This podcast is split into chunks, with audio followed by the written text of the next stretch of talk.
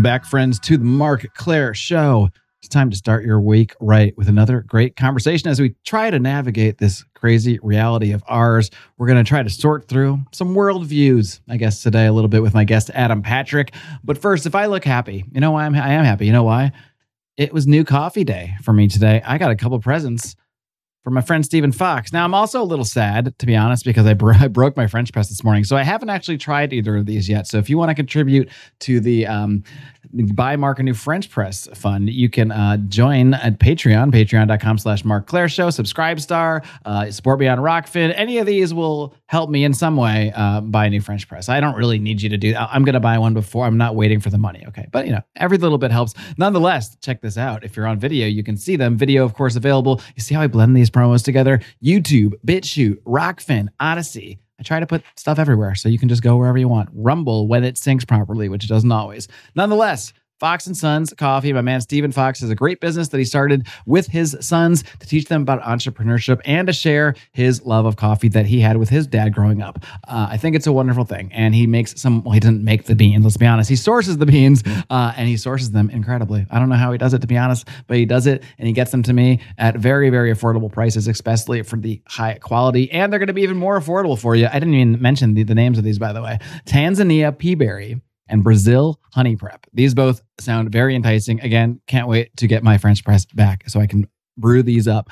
Uh, but let me tell you, you can get yourself a discount. You can use discount code MCS if you just want to try out a bag for the first time. That'll get you 18% off. Or if you just go get a subscription like I have, every 30 days, you're going to get a new bag, a new two pound bag of coffee delivered directly to your door, and you're going to get $4 off. Just head on over to foxandsons.com, F O X, the letter N, S O N S.com, foxandsons.com. My friends, I would not steer you wrong. I stand by this coffee. I drink this coffee nearly every day of my life, except I haven't today. And eh, it's thrown me off a little bit, but I have the energy. I have the excitement. I have the vibe. I had caffeine. I had a Red Bull, right? I still have caffeine today, so I'm okay. Nonetheless, check out Fox and Sons. You're not going to regret it. And you're also not going to regret listening to today's conversation or watching, however you so choose, to consume my conversation with Adam Patrick. With me today, he is the host of the Age of Information podcast. I'm very pleased to welcome a fellow Connecticut man, uh, Adam Patrick. Adam, welcome to my show. Thanks, Marc. Good to be here. I say fellow. I mean, I'm a, I I was raised in Connecticut. I knew you know you grew up there as well, but of course, I am now, as everybody knows, a Florida man. But you were once a Florida man as well. Yeah, spent a few years down there. I think we're currently the the show I'm doing is the only um, Orthodox based, uh, or at least Orthodox tangent um, podcast in the state of Connecticut. So you got something to hold on. Not that there's a lot to choose from here, but uh, have you have you done the research on that? Uh, Is that fact checked? Uh, anecdotal research. Anecdotal. Right, fair enough. We'll take it. That passes here on the Marc Clair Show anyway. Uh, it's all anecdotes all the time. But uh, Adam, uh, when I first last talked to you, uh, at least in podcast form, was about two years ago on Lions of Liberty, and I, I recently re-listened to that episode just to kind of get a feel for where you and I both were at the same time. And uh, as we were kind of talking before the show, I always feel a little cringe listening to myself sometimes even five minutes ago, let alone two years ago. Uh, but it was really interesting to hear because I've sort of followed your journey a little bit and sort of where you are now and the different direction you took on your podcast. So it was interesting to sort of get some of that contrast. Um, so maybe you can dig into a little more of your background. Of course, you can touch on sort of your religious background growing up, uh, as we talked about a little bit in that interview. But maybe you can dovetail more into the last couple years and how you how your worldview has changed over that time. Sure. Um, it would be interesting actually to go for me to go back and listen to that because as um we I, can pull it up right now and do a live a live review. we'll, we'll, just, we'll, all, we'll go get a beer and just let that yeah. play for the next hour and a half. Sounds fun to me. No, it would be fun because as you know, I started to kind of remove myself from the bar and restaurant industry, which I had been so heavily immersed in, you know, 70 hours a week for like 15 years, um, and start going back to reading more and learning more, and then getting pretty heavily involved in, in Orthodox Christianity and the church uh, here uh, at home um, I realized a lot that uh, I was learning about my past through my situation in the present. So it, it, a lot of things that maybe I was trying to recall two or three years ago when I started the show and when you and I met, um, I've recalled a lot more now and have a lot more context, I think, for why I was in certain positions in my life or held certain positions in my life um, that I wasn't aware of back then. So it's been a lot of introspection um, a lot of time in you know talking to my priest a lot of time working through my uh, with my fiance and her family and my family asking questions Um, you know, did did I used to do this? Did I used to think like this? What was your opinion on that? Um, and that's been really cool. I, have never really done that before. Um, so that led to moving from what was essentially a liberty freedom style podcast into um, pr- pretty, uh, we call it age of information, orthodoxy in the modern world.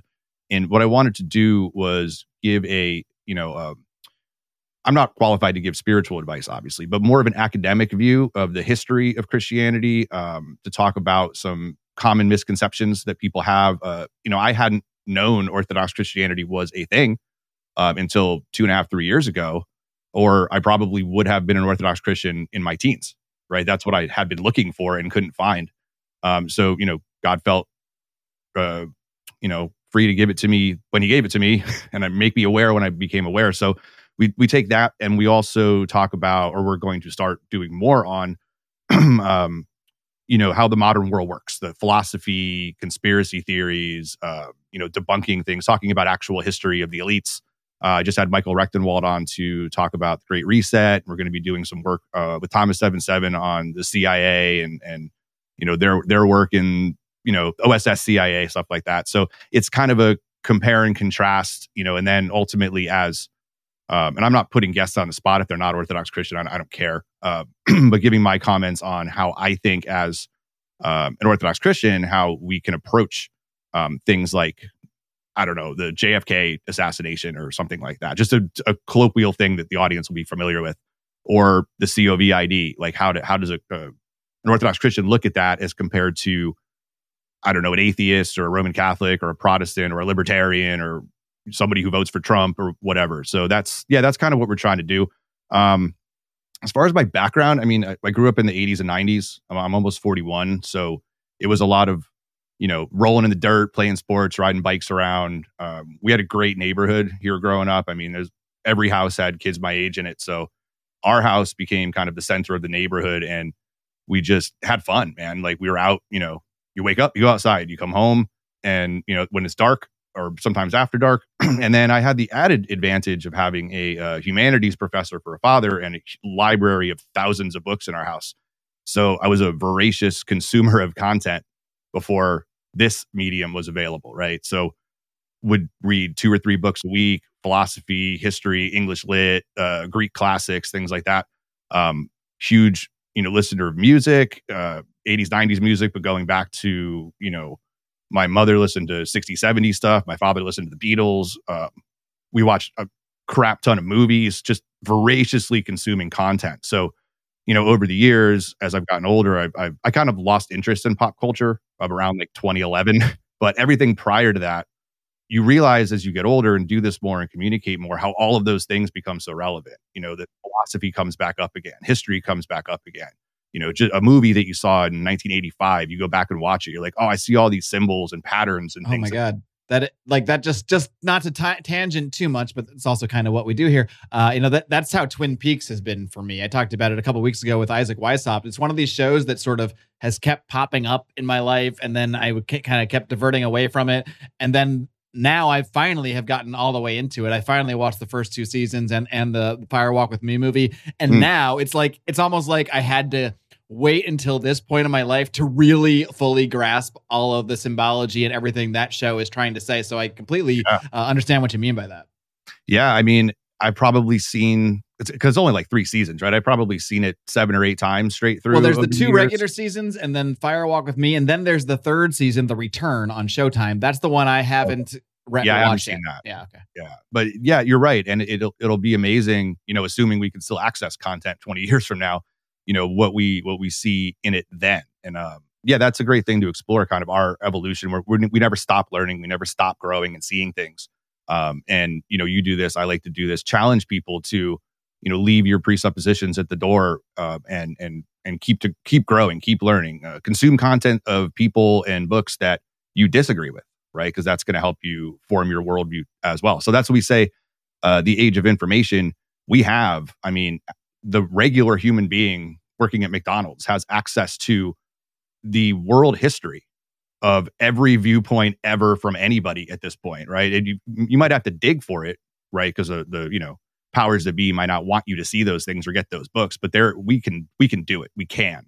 Um, Your search results may be skewed, but uh, if you're sleuthy yeah. enough, you can find it. Sure. And and that's our duty as adults to continue to do that because most people won't and they'll just do stuff to do it or because they saw someone else do it. And we we want to challenge those people to grow up and and start becoming productive members of a community and help other people grow up too, right? That's, you know, we're in our 40s. Well, you might not be, but oh, I, oh, I am. Don't you okay. worry. well, you, you wear it better than I do, but I'm a little more into it than you are but that's that's the goal man. We, we just want to put information out there and help and direct people to you know primary sources direct people to the church.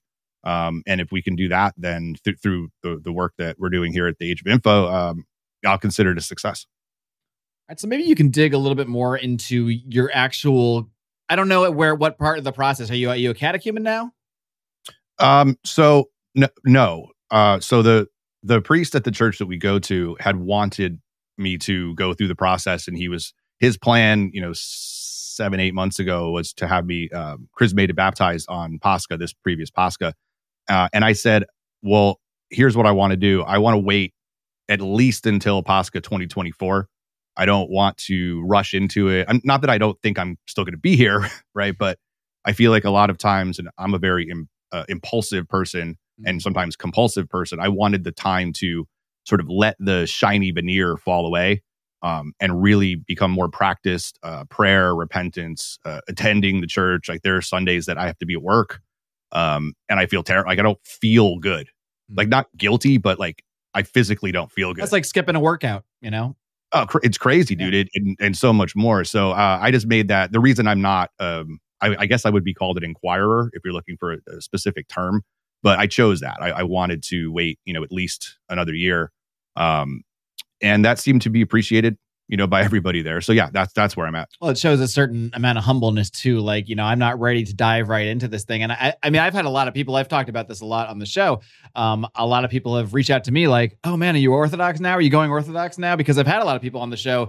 And I, you you are actually one of them in, in a way. Uh, obviously, I brought you on this particular episode knowing you're Orthodox, and that's kind of what I want to talk about today. But a couple years ago, you were one of those people that I had con- been connecting with, uh, sort of with all the post-libertarian hoopla and that and that and whatnot. And we sort of connected through that. And again, only later and only later because you weren't even there yet at the time. You're one of those people that, oh, now Adam's kind of on this orthodox path, and it's I've noticed that, and you know several of these people like Buck or, or whatnot that have are people that we've all connected with. That I look around one day, oh, this guy's on this orthodox path. Oh, this guy's mm-hmm. in this orthodox path, and they're all people that I was connecting with not for that reason, or maybe it was for that reason, right. depending on how you want to look at it. So mm. maybe you can dig a little bit more into your own um, evolution of your worldview. What actually set you from just sort of really? I think when you first started the podcast, you were doing a lot of shows uh, looking more deeply into the Bible and that sort of thing. What actually put you specifically on this current Orthodox pathway? Yeah, so I, I grew up Roman Catholic. We were, you know, more than nominally Roman Catholic growing up. My my mother was what you would call like a modern or is a modern kind of Novus Ordo, new mass sort of uh, folk band style Roman Catholic. Uh, she actually started a folk band in the church we went to. Oh, and, oh, yeah. Yeah. And I always um, just found that strange. I, I mean, there's these little ticks that you get if you're paying attention to the world. And I was always kind of studying people and situations growing up. And I, I noticed a real disconnect between uh, the church that I was learning about, the church that it had been in previous decades, uh, previous centuries, and you know even millennia, right? Um, and what I was seeing actually happen, and this would be the mid '90s, really. Um, the only other option I saw was, you know, there was no traditional Latin mass around me. Uh, I probably didn't even know what that was for a name. I just knew that the whole liturgy had changed in in the 60s, and I, so I started reading up on why that happened um, because I ultimately wanted to be a Christian. I, I went to Catholic school, K through eight. Um, was very eh, heavily involved in the parish, uh, volunteer work, and I was an altar server. You know, everything you would expect like a quote unquote, you know, proper Roman Catholic to be. Um, but there was just a lot of inconsistencies, and um, the only other option I saw was the Protestant world. And I had, you know, most of my friends, like growing up in the neighborhood, were uh, if they were religious, they were nominally Protestant and I just didn't see anything there either. Um, we had access to my father's college um, early church father writings, so I, I was reading those. Um, a lot of like philosophy and history books, and it, it was everything was kind of from a Roman Catholic or Protestant perspective at that time. There wasn't a lot. Obviously, the church fathers have an Orthodox perspective, but I didn't have uh, the concept of Orthodox Christianity to put that in. I just saw the church I was going to and the churches around me were not lining up with what they were saying. And then that re- I realized it wasn't really lining up with what the scripture was saying. Um, ultimately, what what this led to was me sort of abandoning the church. Um, you know, I I joined the military right after 9-11, um, had some really cool experiences there, but ultimately I started to see kind of that government side of things, the the spook side of things, um, which led me down into a completely different path, which ultimately culminated in, I guess you could call it libertarianism. Um, and what I realized recently that I didn't really understand uh, two or three years ago was I had been looking for a paradigm. I'd been looking for a worldview that explained everything, right? It, to put it as simply as I can. Um, Roman Catholicism couldn't do that. Protestantism couldn't do that. And because I had studied philosophy so heavily, and that that was my major actually when I went back to university, um, I knew that you had to justify your worldview. Like that was something that we were taught from an early age. That if you can't explain why you believe what you believe, then you're just sort of doing stuff, which is what most people do. And I was aware of that. So I was looking for the thing that would sort of describe everything, right? That would be my paradigm. And that ended up being libertarianism um, because it seemed to do that, although not quite entirely. So I kept exploring that and pushing back on people to say, well, what about this? What about this? What about this?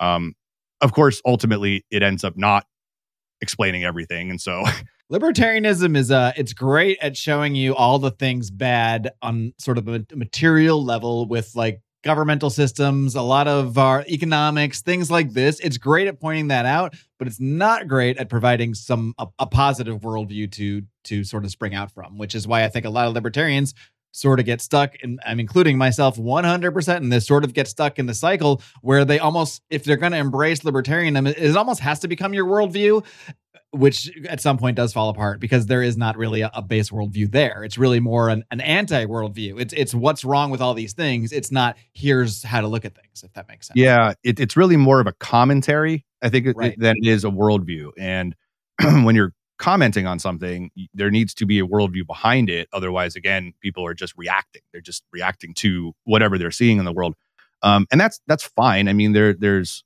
you know nothing inherently, I think, evil about libertarianism. Although it was the moment I realized that it it comes from the same strain of thinking, the same classical liberal enlightenment, individualist, you can be your own god, Nietzsche style thinking that all the other isms come from communism, liberalism, socialism, libertarianism. They're all from the same place. And so they're, and then when you really look into like elite structure, especially Britain, you know, 15, 1600s or what was going on in Germany, you see uh, it was really created very specifically to move in a nominalist empiricist direction with the world to remove church and crown, to destroy imperial rule, to destroy the church, whether east, west, or whatever. Um, and and so libertarianism is just a version of that. And it plays in a dialectic back and forth with the communist side but really the classical liberal tradition the communist tradition the marx marxist tradition they're all being influenced by the same people right? The same people funded marx that funded you know john stuart mill right? So it's it, it just becomes this sort of silly ouroboros that's continuing to eat itself. And once that clicked it was the same time that I don't even remember the first time somebody mentioned Orthodox Christianity, but I had been studying Sufism at the time, uh, which is sort of a spiritual Islam kind of thing. Yeah, you actually shared a, a book with me. The, the name is is escaping me, but uh, you shared a book with me that I read or I listened to an audiobook, I should say, about which is sort of a Sufi philosophical book, and it was absolutely fascinating to me. Mm. Yeah, I think the guy's name is Shah. Last name is Shah. Maybe I'd have to I'd have to look it up, but yeah, fa- uh, absolutely fascinating. And I don't know why I started looking into that stuff at that time but I think again, it was just every, you know, if, when you learn new information or somebody presents me with something I'd never heard of before, well, I have to go read everything I can find on it, right? It's there's hundreds, if not thousands, of books in here from just like the last five years, you know, that that if or PDFs. I mean, I have a whole stack of just printouts from like academia.com, things that you can't get in book form. so that was one of those things. And then Orthodox Christianity became, I, like I said, I don't remember who initially introduced me to it, whether it was Vin or, or Erickson or whomever. It was another kind of academic pursuit. And this would have been, you know, late 2020, early 2021. Um, so I started voraciously consuming content that was Orthodox um, to learn more about it. And I realized very quickly that it answered all of the questions I had when I was younger um, uh, quite explicitly. I mean, there was no running around from it. Um, Can we pick one? Can we have some fun and pick one? Pick a question from when you were younger that wasn't being answered by the church or whatever that is now sort of answered or at least maybe addressed by the Orthodox worldview?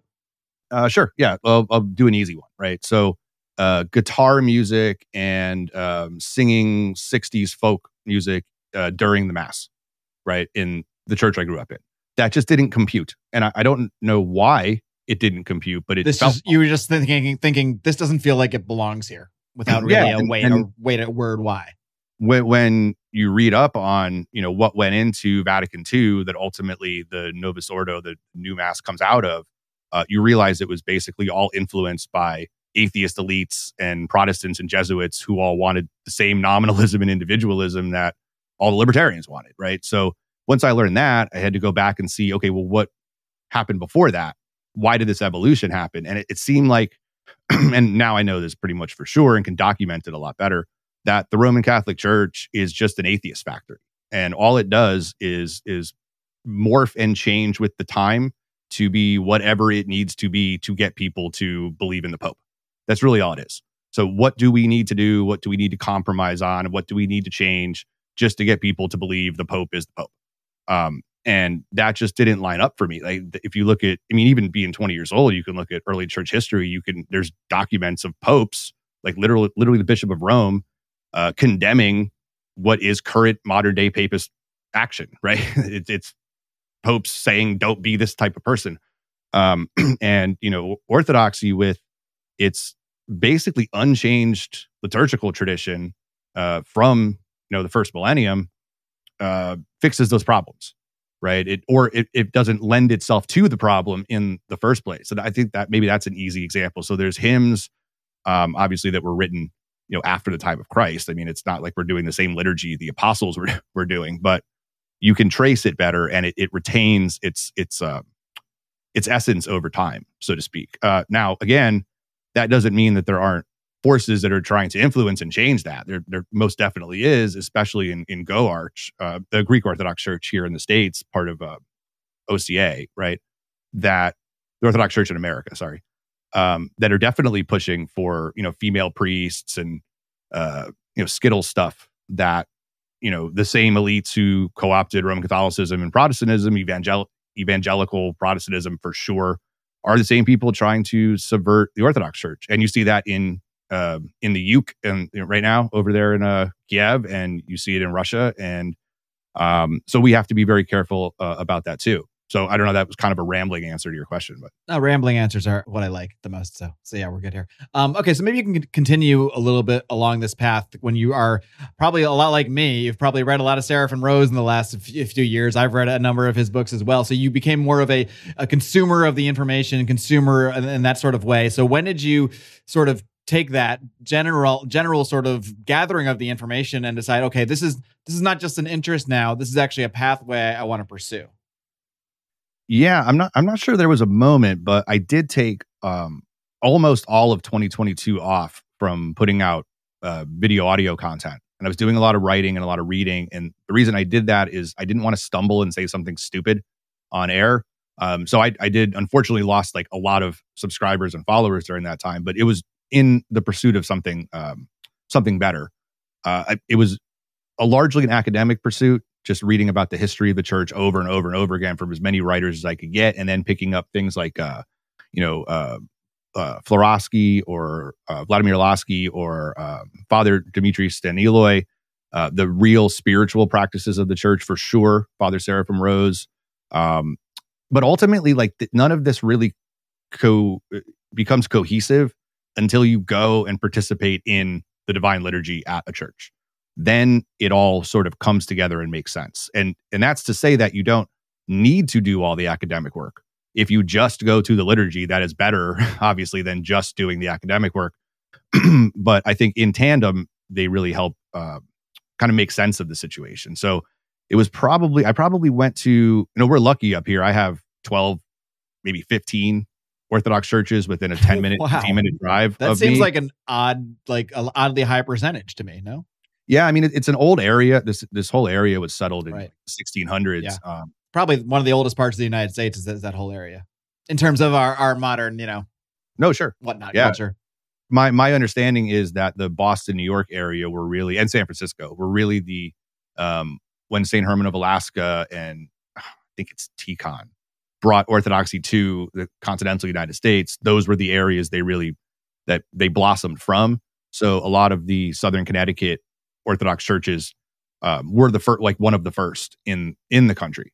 So there's a lot of that here. um, th- the downside to that is there's not a lot of Orthodox Christians here.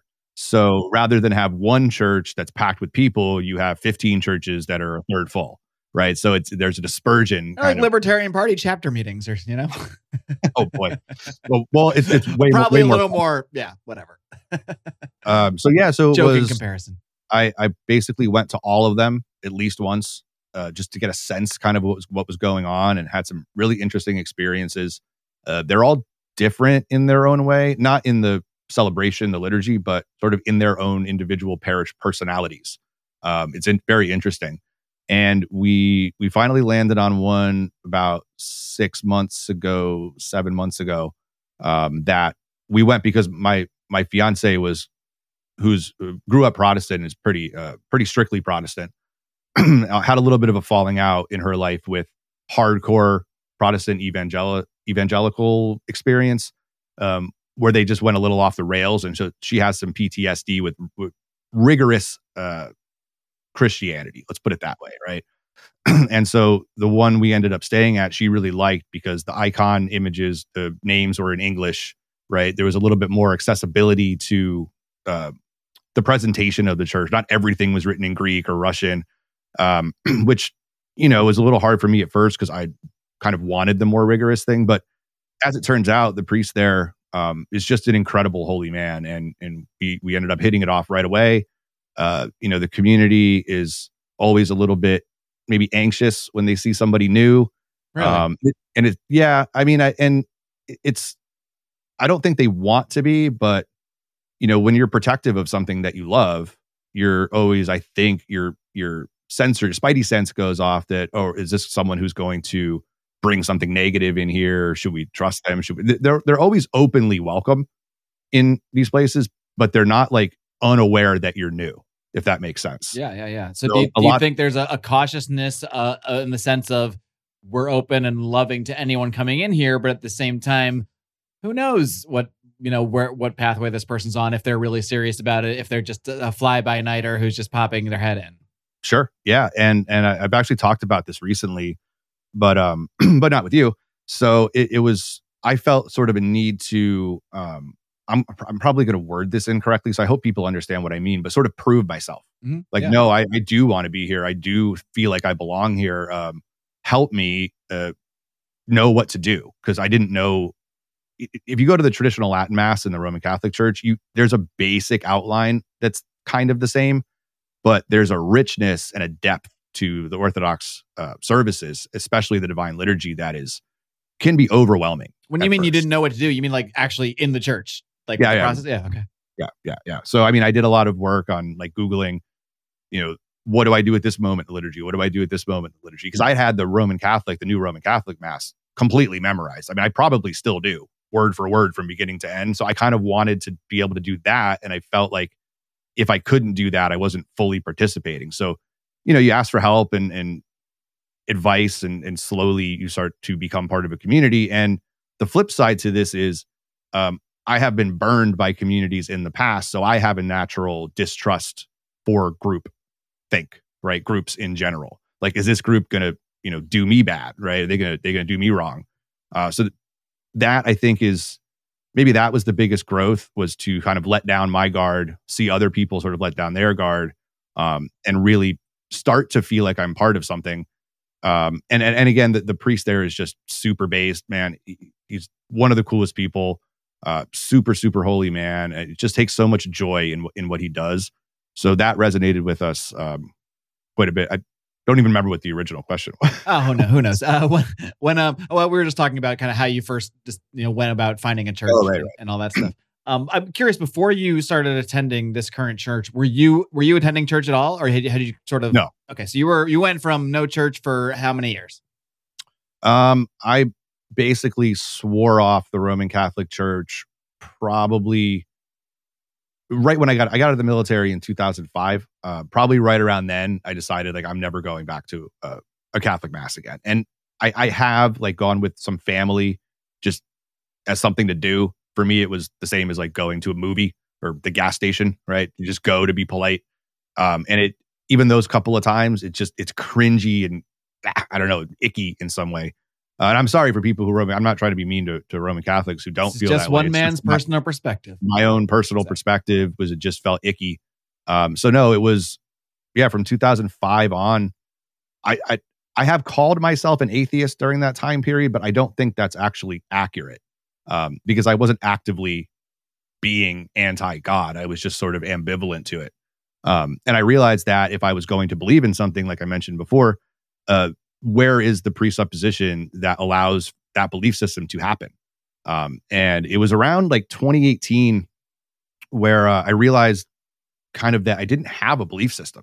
And we, we do a lot of presuppositional critiques on the show. And if you see me on Facebook or anything, questioning people's sort of worldview and paradigm. Um, I did that to myself and realized I didn't have one. Right. I just, I didn't, I couldn't figure out a way to justify anything that I believed in, which made pretty much everything I believed in total horseshit. Right. And that was a tough realization. Um, and then COVID happened, the show took off, and here we are. Um, it's a, it's a completely different place. And, you know, I'm so much more at peace, uh, but not in this weird, like sedated, sedated, medicated way that these spiritual, not religious sort of guru types uh, end up. And that that to me feels very medicated. It feels very self involved. Um, ultimately, I don't think that's a, a peaceful place to be. Um, but again, it's it's a personal perspective. I can't can't judge anybody. So it's interesting because your your interest in orthodoxy definitely seems like it started uh, academically, so to speak. You know, when you're just consuming the information, the worldview, trying to understand it better. But when you actually attend the church, it almost seems like that's a separate thing that that could be com- you could have never looked up the information maybe. You could have never learned the the ins and outs in that academic way and perhaps still had an incredibly sort of spiritual experience if for whatever reason you started attending the church. And maybe maybe I'm misspeaking a little bit and putting words in your mouth but maybe you can just elaborate on you know because I when you were talking about that earlier it sort of reminded me of libertarianism and you know all the libertarians that have read all the books read all the Rothbard. We know all the theory. You cannot debate us on this stuff. But if that person then lives in their mother's basement or isn't acting even in a way that is is in line with those beliefs what does it all matter so yes you could have just done all the academic stuff and understood it all but if you're not then taking that and applying it spiritually which would then really is what would i would imagine would be the part that changes your life more does it really matter yeah i mean you can't you can't learn academically what you can experience. That it's just not possible, right? So you can uh, probably learn how to uh, completely build a muscle car from the ground up just reading the academic texts of how to do it and memorize them. But when you go now to here's actually, a wrench, have fun. Yeah, when you go to actually build the car, I mean, you're going to run into a lot of things that your that experience tells you over time is how to do something, right? And um, there's obviously more than one book written on how to build a car from the ground up. So there's different perspectives as well. Uh, for the libertarians, you know, if you're not um, really presented with an affront to your system, then your system is all in your head and academic, right? So what COVID did, sorry, COVID did was um, uh, present libertarian ideas with a foil, and the libertarian ideas did not hold up to the challenge. Um, that's when you have a paradigm, when you when you subscribe to a worldview, and your worldview cannot sta- cannot stand up to the challenges that the world presents you, then you should, uh, I, I think, quite obviously, uh, adapt a different worldview. Not to get too nerdy here, but Superman can't really find out who he really is until he has a Lex Luthor, you know? So maybe in some yeah. ways, COVID yeah. was the Lex Luthor that came in to present the libertarians with this challenge. And we look around and we're not seeing a lot of Superman action, you know? Yeah, that, that's a good point. I mean, until until Superman's presented with the challenge of saving the world, he can talk about saving the world, but he's never actually done right. it. Right? He can, that, he can read all the books. yeah, yeah, yeah. yeah. I read a 400 page tome on how to stop an incoming meteorite, that, you know, but can you actually do it? And you know, it's funny you say that because the the the Zack Snyder Man of Steel movie got a lot of crap from critics because Superman snaps Zod's head at the end, mm-hmm. and that was very antithetical. That's when he became a post libertarian, you know, a, po- a post uh, superhero. You know? But I, like I like what Zack Snyder was trying to do there. He's trying to show a Superman who's still learning and vulnerable mm. and flawed. I mean, I know that's maybe getting a little postmodern with the with the whole ethos of superheroes, but um, it's an interesting thought experiment. Yeah, that you don't really know what you're capable of or what you can do until you're tested. And uh, you could take it a few different ways. Yeah, I mean, not not, not to go on a whole uh, you know two hours about Man of Steel, but I, I, did. That's that's a moment in that movie that's probably we easily could, and I'm happy to. Maybe we can do it. Hop over to my other podcast, to the Second Print Comics podcast. Oh right, that's right. The, we actually, I, I, could change the background. We could be in another podcast, just just like that if we want. Um, but you know, the interesting thing about that is it was one of the biggest criticisms from fans of the movie that generally I, I would say regarded it as a well-made film, but there was a couple things where they that being one of them, and the other one um, when Pa Kent just said like, "Hold on, don't don't don't save me from this uh, the tornado right. or whatever." So nobody knows you're Superman, which that, that I thought was just the dumbest thing ever. But you know, it's it's it's an interesting direction, and it's not something to be, just be thrown out necessarily because when you look at it in this perspective, a lot of people looked at it as well. We should have seen Superman um, have this moral character for maybe a movie or two before he makes that decision where he has to do something more extreme. But when you look at it that right. way, you, this is supposed to be a, a, relatively sort of younger Superman in being Superman.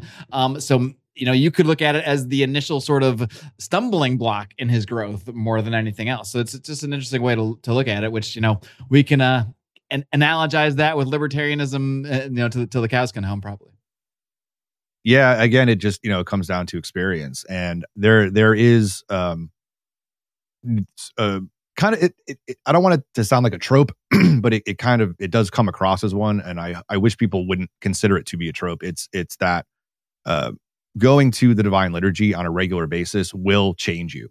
It it it will be impossible for it not to change you. Um, and this is not like a bold statement, right? If you go to uh, Satan worshiping school or something for a period of time, it's going to change you, right? So, but what it changes you into is this completely amazing and different way of looking at the world that you, and I, I hear this all the time, but from my experience, that you never thought about before. It, it's such a complex idea of, you know, humility with virtue, with standing up for what you believe in. In the West, a lot of times would be seen as uh, contradictory or things in dialectic tension um, that orthodoxy uh, resolves a lot of times. And it can be really confusing at first. You're like well i'm supposed to love my neighbor but i'm also supposed, supposed to stand up uh, for the community. Like the western christian dialectics sort of uh, makes those things in opposition. So you have one group of christians who is super pacifist and just wants to hug everybody and another group of christians who want to take over the government right and instill national values and those two are opposed to each other Whereas in Orthodoxy, there's a, a common um, phrase uh, called both and that resolves dialectical tension by bringing in a real rich understanding of the human experience um, that ultimately comes from the creator himself. Uh, that to me was something that you actually experience the lack of tension and the beautiful binding together of all of kind of the principles of the cosmos in the divine liturgy. It's something that I it's very difficult to explain without sounding super weird, but uh, it's I believe it to be inevitable.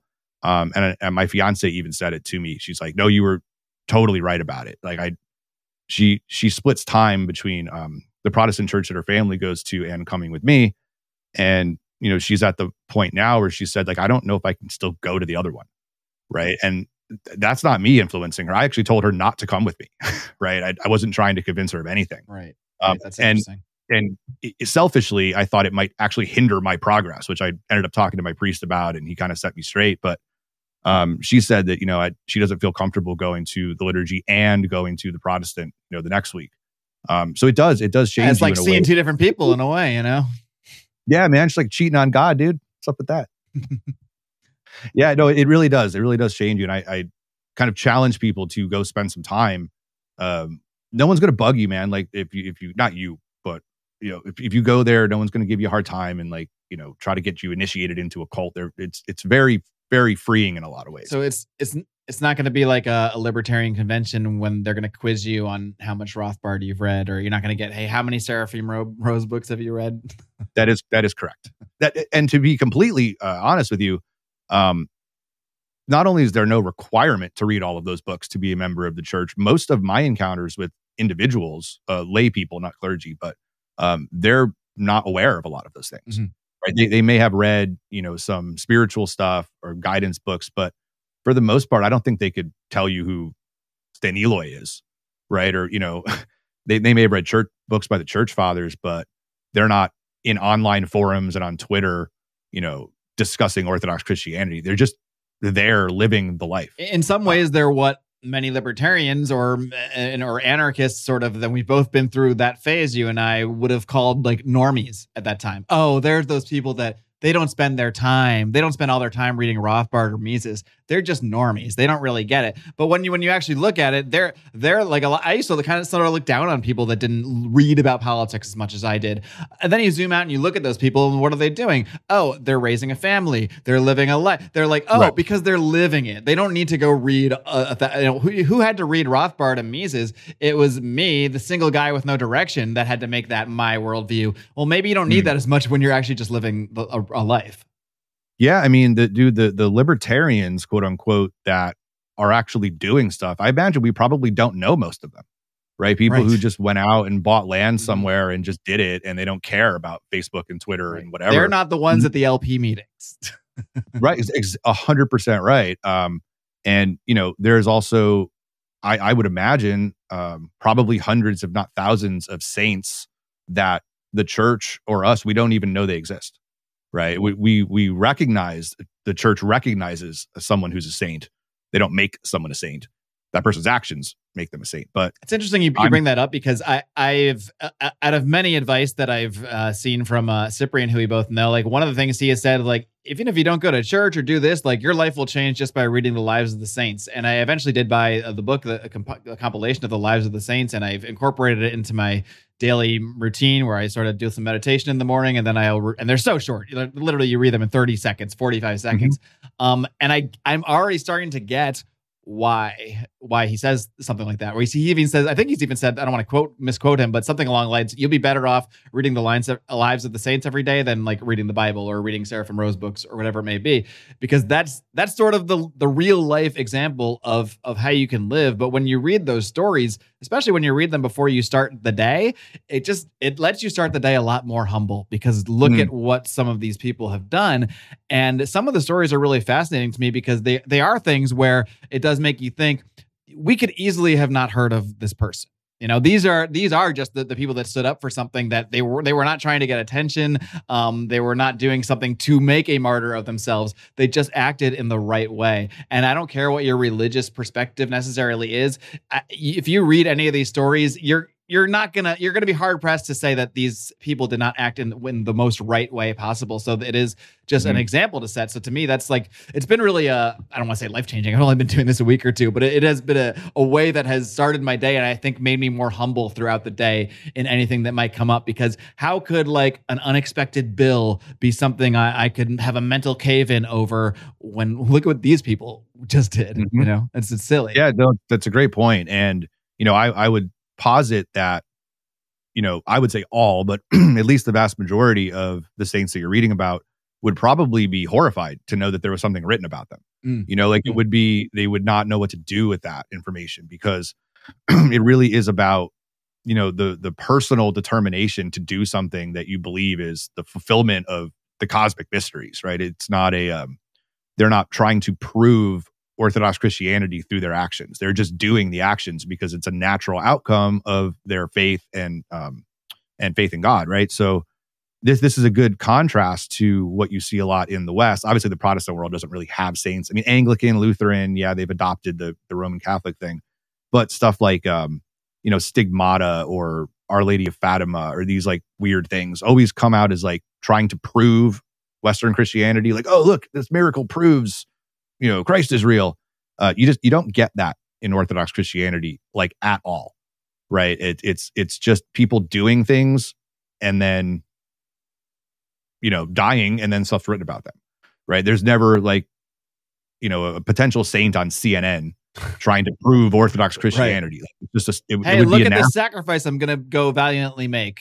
That's not you know, how it, it works. Yeah, it, and and that's that's a real. It's a tough thing to explain for me right now in words, but the entire phronema, the entire ethos, the mindset um, is just a completely di- in, a, in a completely different place than Western Christianity, like completely especially some of the stories I'll read too. Sometimes you you read a, a, story about the life of a saint, and you almost for a second you're like, wait, so what did they do? What did they do that was so great? And sometimes you just you have to reread it and realize it's what they didn't do. You know, like mm-hmm. there there's it's the the order they didn't follow. It's the unjust thing they just didn't do that they were told to do that they just held strong with, and you realize, oh. Sometimes doing right. sometimes doing a saintly thing is just not doing something, you know, just not doing something someone else is trying to, to tell you to do. Yeah, it's it's like um maybe a crude analogy, which harken back to DC universe, would be like a Superman who no no one knew existed. Right. right. And you just keep seeing these like superhuman things, and you're like, who's doing this? Well, stuff? it's kind of like Superman before he put on the uniform. I love that we can keep going back to this analogy. Let, us let, keep it up. It's Superman before he became Superman. He still had the powers as a kid. He still, you know, seemingly, depending on what what timeline or universe you're in, whatever, saved some people when he was younger. Maybe just kind of secretly swooped, swooped in, stopped a car, stopped a train. Who knows? Um, but only once he puts that suit on is he kind of saying, "I am. Look at me. I am Superman." So maybe that's when he loses a little bit of, a, of the luster when he actually becomes Superman. Yeah, maybe. I mean, that's that's a good point too. You you could take it in a direction and say, well, maybe he never should have put the suit on at all. Mm-hmm. I, I, think, I mean, you would agree. Probably the idea is he becomes a symbol, right, an icon, right. right, for people to focus on. But what's cool about tying this back into Orthodox Christianity is you still you get that symbol and the icon without it being demonstrably in your face, mm-hmm. right? You kind of have to seek it out. Uh, so I think that's a nice way of balancing that that dichotomy um, with things like superheroes that have to sort of be overt and in your face. Or because if you have a superhero that nobody knows about, it kind of defeats the reason to watch the movie. I think I, I, can't think of one like a secret superhero. Can you think of one? Um, I'm sure there are some that I, I can't really think of offhand, but even in, in those scenarios, like the whole storyline becomes like that person becoming an outward superhero. Yeah, so it's hard. It's yeah, hard yeah. I guess really think of. There probably is something I, am not that's not really coming to mind. But I mean, the whole thing with Superman really is is is he has this immense power. He could literally become the tyrant of the world. No problem. Nobody could stop him. Even in the DC universe with all these other heroes and villains, if he wanted to. And there's actually a whole storyline about this in, in, called Injustice, where it's a, where Superman yeah, goes sure. bad. It's a whole different thing. We don't need to get that nerdy. But um, the point is, this is what he could be. He has the power to be that what makes Superman great is has nothing to do with his powers, has nothing to do with his laser eyes or his, his cold breath or anything like that. It's it's really again, it's sort of what he doesn't do with the power. Um, mm. It's it's that he he he still is out there um, gumshoe reporter Clark Kent um, being a, trying his best to be a good person, all because of the the values he was raised with, raised with, because he was raised by Ma and Pa Kent. If he's raised by by someone else, uh, you know, he lands in the wrong field. We could see a totally mm. different situation here what that was a storyline too, wasn't it? That he landed in a different place. A there, well, there was one where he there's an alternate. Uh, like we're really yeah. getting, we're really getting deep here, but there's there's one where he like landed in Soviet Russia and then becomes this like this like communist tyrant mm. Superman. Yeah, there, there's a there's many different sort of alternate Superman stories out there. So yeah, they they've they've experimented with the, that thought before for sure. Hmm and I, I, don't know where, where I was going from the Superman stuff. So we can. yeah, sorry, that was fun to fun to divert on. For, but uh, for, more superhero talk, check out secondprintcomics.com. Uh, anyway, back to the regularly scheduled program. But um, so I, I want to kind of dig a little bit more into how you say the going to church and going to the liturgy changes you or has changed you. I mean, is it maybe you can just describe it. Is it something you you feel physically? Is it almost like going for a run or something like that where it's hard? I'm not saying liturgy's hard, but maybe, you know, maybe you don't always feel like getting up on Sunday morning and physically, maybe you just feel like sleeping in, had a late night, whatever it may be. Um, but when you do it, and I'm, I am comparing it to like running or going to the sauna right now, like or going to the gym, whatever it may be, it doesn't feel good to do necessarily. It, you don't even really want to do it, but my God, when you get done, you're so glad you did it yeah, I mean, I, I, have gotten to the point where I do now very much look forward to mm-hmm. going. It, it's really a reset for my week, and I wish there were more services. Obviously, during times like Lent, Holy Week, you know, there's services every day. Um, during the re- kind of regular parts of the year, just to kind of dumb down the terminology, it's really only Sunday liturgies, and sometimes there's a, a service before it, a matin service before it. Um, but no, I there there is a physical uh, quality to it for sure, something that you can literally feel. There's an emotional quality to it. Um, there's a and there's a higher order spiritual quality to it that I mean, I can only speak from my personal experience, but helps you reorient, right? If you you bring kind of your your baggage in from the previous 6 days and you don't have to talk to anyone about what your baggage is, but at the end of those 2 hours you kind of know what to do with all of that baggage now, right? It, it's it's everything has been kind of com- compartmentalized or dissected through having done no real thinking about the problem. And that's the best way I can word it that I walk out of the liturgy at, you know, noon or 12:30 after being there for a couple hours and everything just sort of makes sense to me. I don't feel worried about anything. I'm I'm uh, not bothered by what I need to do for the rest of the day. And then slowly over the course of a Monday, Tuesday, Wednesday, Thursday, Friday, Saturday, you start accumulating again all of this BS. Modern world, world, worries and concerns and whatnot. And yeah, and, and so the, the maybe the the best analogy I could compare it to would be something like a therapy session. But in therapy, it's really about band-aiding your mind, body, and soul. It's not really about healing anything. Mm. Um, it, it'll they'll say it is, but it all comes through conversation right working through conversation in in the therapeutic sense. I mean there are some weirder kind of experiential types of therapy but it's you're you're not in the liturgy you're not talking about your problems at all right? You're, they're just internal and somehow they're resolved at the end of it I don't know if you've seen the meme, but uh, Buck Johnson posted a meme of Father Turbo where he there's one where he's a picture where he's really excited and he's saying, "Oh, you want to get to orthodoxy to solve the world's problems," and then the next one right. is like one of these really serious photos of him where it says, "And then you find out the problem is you." Problem is you. Yeah, I laugh so hard at that, but it's it's it's.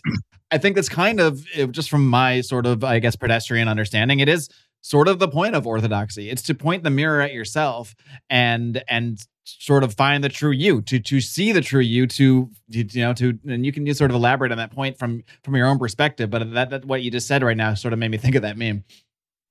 Yeah i mean it is definitely you know not turning inward in order to build yourself up into this like strong dominant alpha male or something. It's it's very much a, a self critique of w- with guidance right? Because if you're if you're doing a type of therapeutic session without a real concrete end, then you're just doing like random psychology, right? So if you go to a therapist, you, you say, "What's what do I want the goal of this to be? I want to be a uh, more successful in business. I want to have a healthier relationship." They're going to just take your material goal and they're going to tweak your faculties to achieve that goal. But that doesn't mean that that goal is necessarily what's good for you. right? You're you're sort of they're assuming what you want is what you should right. do you're assuming that what you want is what you should do. And that's where psychology really fails people, or you know, you go the medication route, which really fails people, but is assuming that what you want is what you should be getting. And what you get through a much more therapeutic, much more like wholesome, holistic view in the Orthodox Church is you realize what you what God wants you to do. Maybe in direct competition to what you want to do. Um, and sometimes what you want to do might be in direct uh, you know, contrast to what you really want to do because you haven't even thought about it. Like I, have been in the, now in the restaurant industry for 18 years. I, I wonder, like, I, I kind of just got into this by accident, got really good at it, and just kept doing it. You know, I don't have a real reason why I do it other than it's just what I've done. So that's a good material example. So if I said to somebody like a, a therapist, I well, I want to be, you know, in a career I enjoy.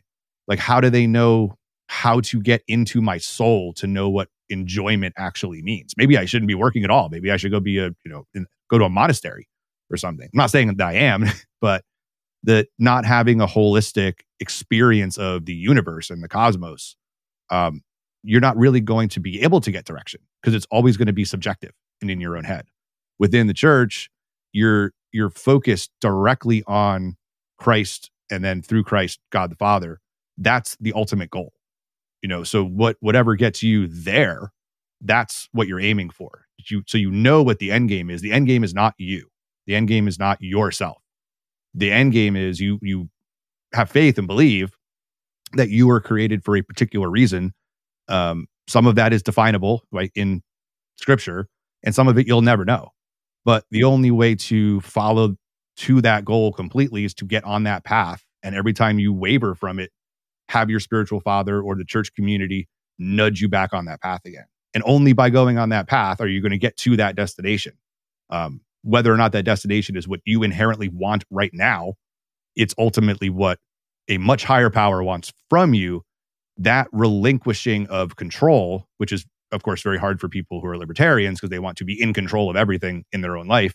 The relinquishing of control is ultimately freedom and liberty for me. That's really an interesting perspective there because, uh, you know, the libertarian thing is I don't want anyone to control me. I don't want I don't want to be controlled. I want to control everything. They it's really yeah. it's almost wanting to be the tyrant but of your own yeah. life. And yes. the orthodox view is almost the opposite. And again, this is my pedestrian sort of just what I'm gathering uh, from talking to you and people like you is that's kind of the opposite. It's it's letting go of that uh, and allowing yourself to just sort of be in a way guided. Does that make sense? Yeah, I mean, ultimately, the the way I would word it, and I know people are people are gonna like always pick things out of conversations, like, whoa, really? So we're trying to just get the basics here, obviously, for the listeners. But um, one of the best ways I could put it is real liberty, real individual liberty, real freedom is not having the ability to choose between right and wrong. It's following the path so much that there is no wrong to choose from. And that can only happen if you relinquish control to a higher power. And obviously, we believe only one higher power. Um, and that has proven itself over time to direct people in that way. Because when you look again at the lives of the saints, you you will get uh, individual experiences. Like some are in Russia, some are in Germany, whatever. So they have different worldly actions that are going on.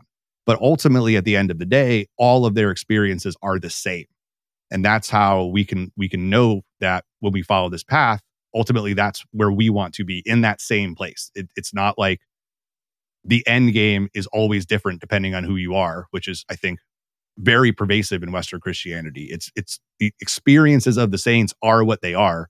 The reason there are relics the reason there are bodies that are not completely uh, decomposed right that are kept in churches of the saints is because they followed this one path right? So it doesn't change over time. That's that's a profound thing to understand that I, I think Western Christianity has uh, failed its people in presenting. When you talk about being put here for a reason, or that we're that we're in a certain place for a certain reason, um, do you do you mean, mean that on do you believe that on the individual level as well like do you, do you believe every human that is born that is created um, that has a soul is actually put like actually has certain roles they are supposed to play that they can end up playing if they maybe maybe they end up playing the role properly the more they let go and allow themselves to be guided or maybe they could fight that you know all day long and be more of an individual and and sort of go down a different path. I mean i'm i'm just sort of postulating here but um what's your thoughts on that? It's a good question. And to be clear I, i'm asking adam patrick Adam Patrick, not Adam Patrick, representative of orthodoxy, which you would never claim to be anyway. Just just for for everyone out there. Yeah, definitely not. These are personal um, opinions I'm looking for, not not official church positions. The ultimate reason of creation, we can just go back to you know the first three or four chapters of Genesis that, that human beings were created in the image and likeness of God to cultivate and and care for uh, essentially the universe, right? But the you know the earth, the world, um, depending on which translation, it's basically the world, the cosmos uh, to be fruitful, to multiply, to have stewardship and lord over the lands, uh, to be and to grow then in our spirituality and our connection, our theosis with the Creator. Um, that's, I mean, obviously, ultimately the purpose of humanity. Uh, and we still have that responsibility, fallen or not. We still have a responsibility to care for, you know, nature. We still have a responsibility to our fellow people. Um, so there are rights that are inherent to that particular story. Um, as far as each individual person um, having their own kind of way of playing out in reality, I'm not entirely sure.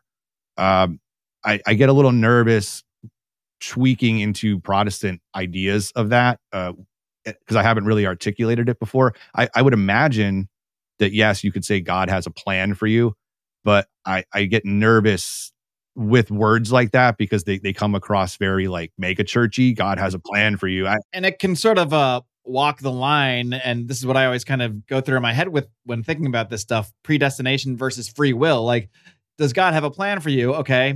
But then at what point does god having a plan actually mean you wouldn't have any free will? And so which is so that's the sort of the the conflict yeah i i it's it's a it's a little over my head this uh, but uh, my understanding is that um just because uh God knows something does not mean that God is controlling the outcome of that something. Because if, if God lives outside of space and time, then God is not confined by what happened yesterday or what's going to happen tomorrow. It, would be all knowing correct. and all encompassing of that. That's correct. Yeah. Outside of time. Right. So we don't, um, Orthodox Christianity doesn't believe in predestination. Um, that that kind of elect unelect stuff is is anathema to Christianity. It's it's an absurd position. Um, but as far as you know the do people have their own individual? I, I don't know. Uh, I really don't know the position on that. It's something I probably should look into. Yeah, you know, just just freewheeling thoughts here. Well, we will continue probably with some more freewheeling thoughts because uh, I'm going to get a lot weirder in a minute when we hop over to this smoke filled room. Uh, but Adam, it's been awesome talking to you. Awesome to ha- having this update with you, and I definitely want to encourage people. You are back to uh, what I would call pretty fairly regular podcasting anyway, uh, with the age of information. So feel free to plug away on everywhere they can find that. Anything else you want to plug, uh, social media wise, Twitter, whatever it may be yeah, it's um so d- www.theageofinformation.com will have links to everything from you know YouTube to podcasts to Twitter to whatever. Um, I'm on Facebook pretty regularly. That's just Adam Patrick. Um, the Age of Information is also Facebook page. Shows get updated there. We did start really trying to put out good YouTube content uh, starting in January. So there are weekly videos that go up, interviews, book readings, um, just crazy talks about whatever. And I think they're pretty well done. They're, the YouTube has, for only having really put out content for like five months, done pretty well. So I, I'm I'm hoping that that continues. I I realize a lot of people don't pay for YouTube Premium, so they're that's probably why the podcast gets so many more listens than YouTube does. Um, but yeah, so it's at the age of underscore info on YouTube, Twitter, Adam Patrick on Facebook, and um, definitely like, comment, subscribe, leave reviews, five stars on iTunes, anything like that. We we definitely appreciate it. All right, Adam Patrick, great talking to you once again. We'll continue to do so in the smoke filled room, but thanks for coming on my show. Yes, sir. Thank you. All right, friends, I hope you enjoyed my conversation with Adam Patrick. I sure did. And I really, really enjoyed the conversation as it continued in the smoke filled room where we got we had fun let me say. We really got interesting. We we stayed on the topic of the bible. We talked a little more about, about the book of genesis and more specifically the serpent story. And because i'm a weirdo i found a way to tie all this into uh, fake dinosaurs evolution dragons and things of this nature. Yes we talked about all this stuff in the smoke filled room. You do not want to miss this for as measly ocho dólares every single month or you go to Rokfin and you support me, you support Jay Dyer, you support Isaac Isaac Weishaupt, uh, Courtney Turner. You get all of their content for, I believe, the low, low price of $15 a month. There's a number of way to do things. You can even get yourself a free trial over on Subscribestar for, I believe, a week. So you can you can support the show there. Either way, you got to check out the Smoke Filled Room. The full, full version of this episode available to Marc Clair Show premium subscribers. Find all of your links over at marcclair.com. I'm to spell that for you because everyone messes it up. It's M A R C, not K, M A R C C-L-A-I-R dot com, dot com. Until next time, my friends, in case I don't see you, good afternoon, good evening, and good night.